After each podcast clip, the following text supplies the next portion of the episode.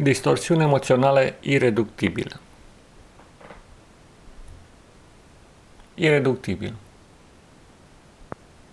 O noțiune învățată la orele de aritmetică în clasele primare, care se referă la imposibilitatea de a mai diviza un anumit număr, astfel încât rezultatul să fie întreg o fracție reductibilă.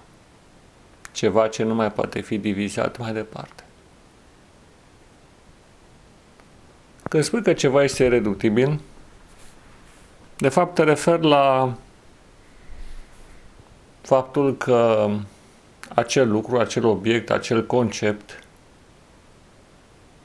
nu mai poate fi împărțit sau explicat prin altceva.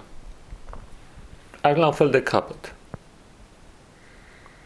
De exemplu, când vrei să simplifici o problemă, îi cauți părțile componente și vezi care sunt. Divide impra. Împarți și vezi. Vezi care sunt acele fragmente din care este alcătuită problema respectivă. Și încerci ca fiecare fragment, la rândul său, să-l spargi în elemente mai mici, astfel încât în cele din urmă să poți stăpâni întreg ansamblu.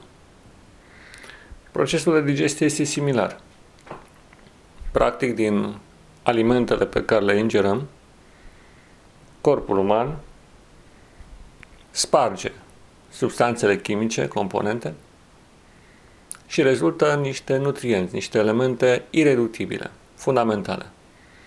Niște compuși care nu pot fi să zicem, uh, simplificați mai departe, ci să noască atare și ulterior metabolizați. Ireductibil. Când este vorba despre tensiunile emoționale, este posibil ca explorându-le să ajungem la un capăt, cel puțin pentru un moment, pentru o anumită etapă în care ne aflăm. În sensul în care nu putem să vedem ce este dincolo de ele, ce se află mai departe. Analizând niște situații tipice în care ne simțim neconfortabil, în care experimentăm senzații neplăcute,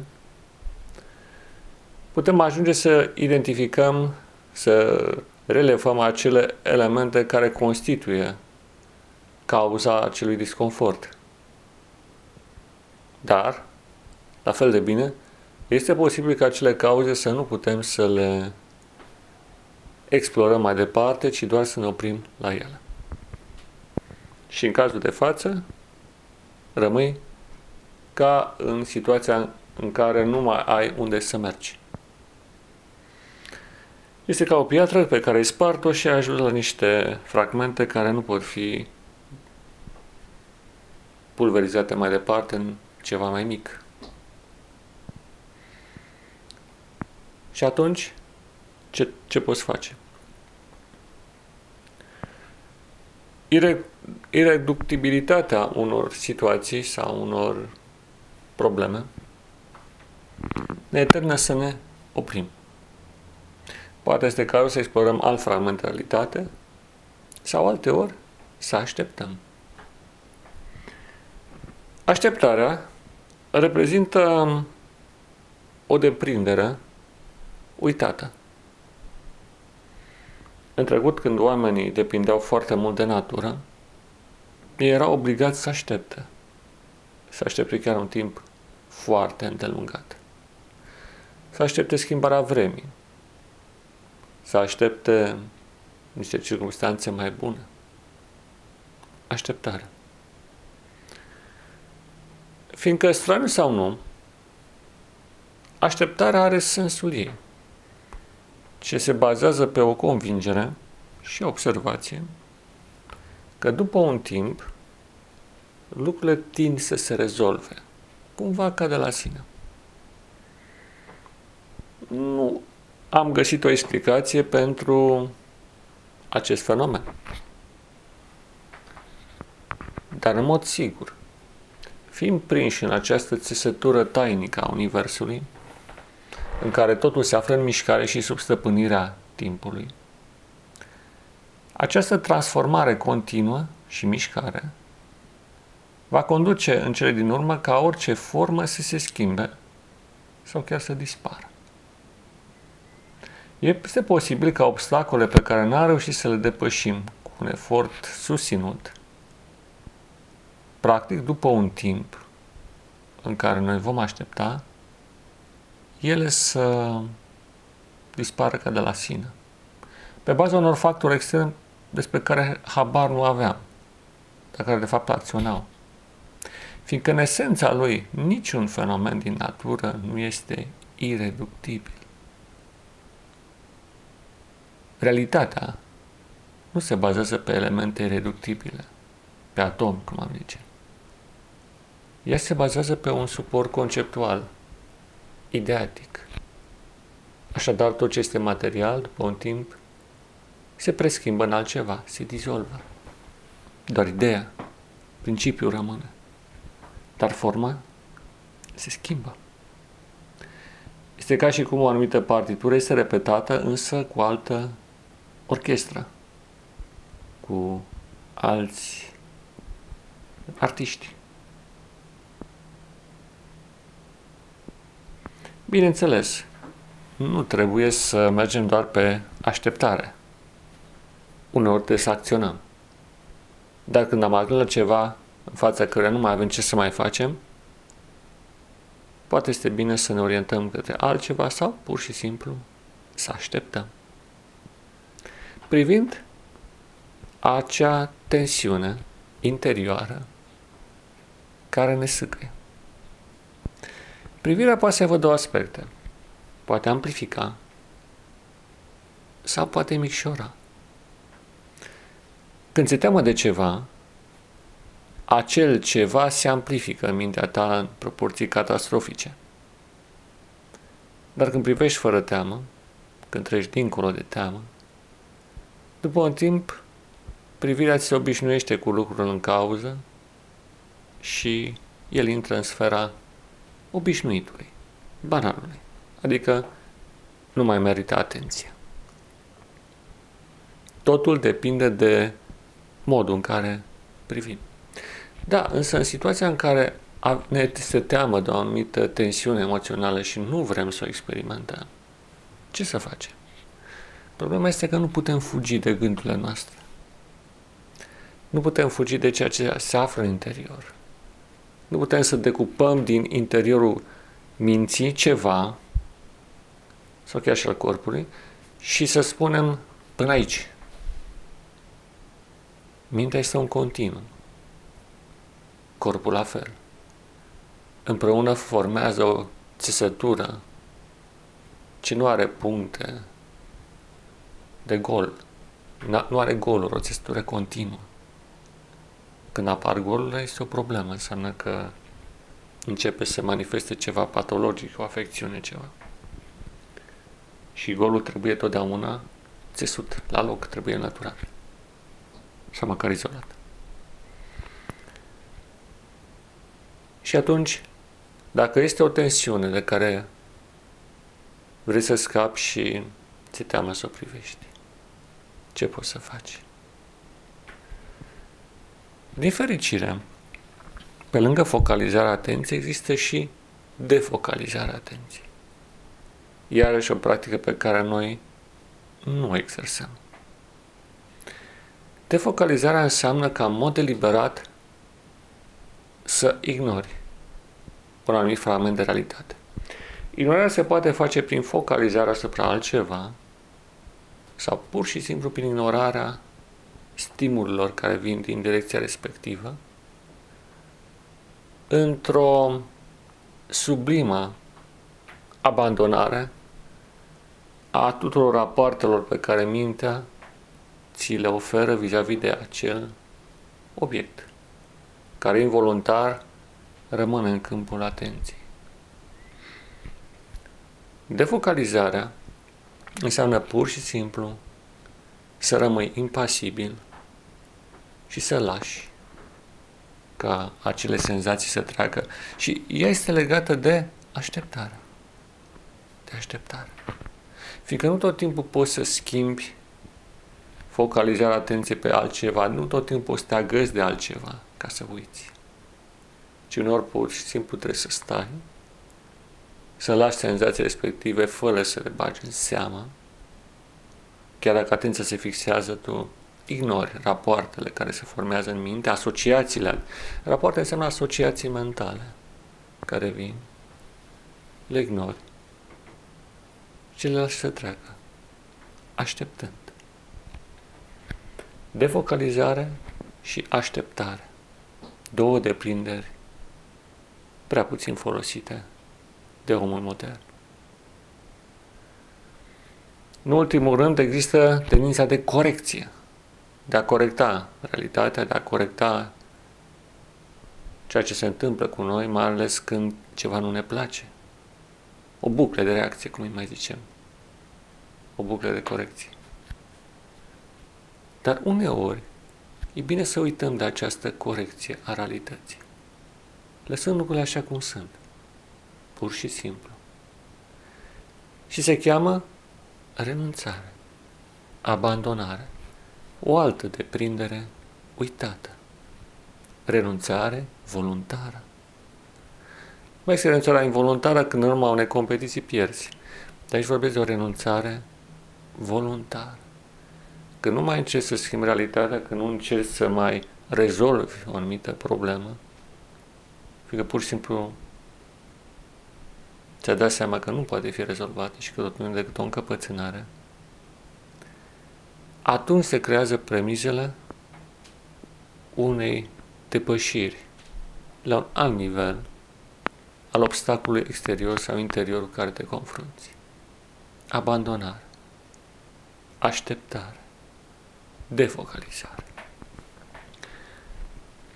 Adică o dezlipire de niște atașamente care sunt destructive. Aceste deprinderi se cer exercitate zilnic. Și acum, câteva elemente sau exerciții practice. Așteptare. Dar lungul zilei se oferă ocazii nesfârșite de așteptare. Unele sunt impuse, altele sunt voluntare. Eu vorbesc aici de așteptarea voluntară. Este cea mai bună. Dar se poate practica și în cazul așteptării involuntare, când ai să aștepți.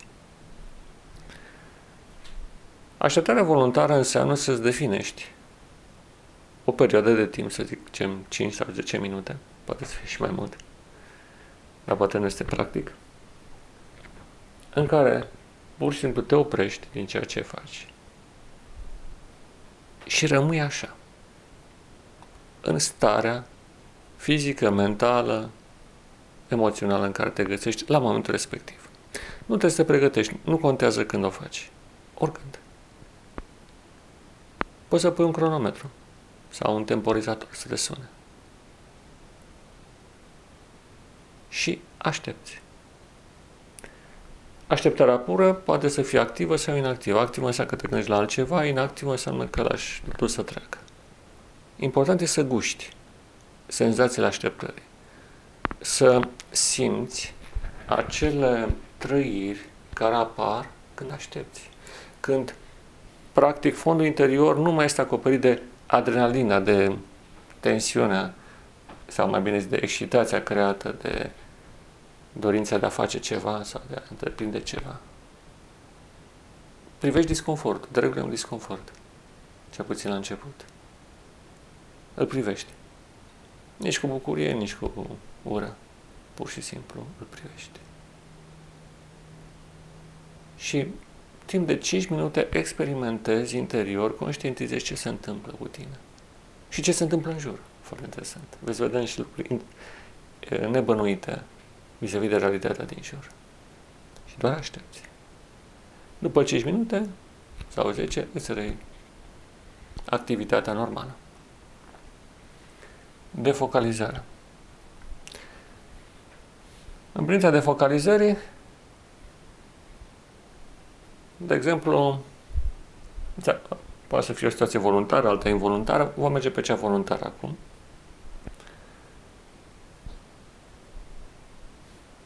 Îți focalizezi prin ta atenția asupra unui obiect pe care l-ai în fața ta.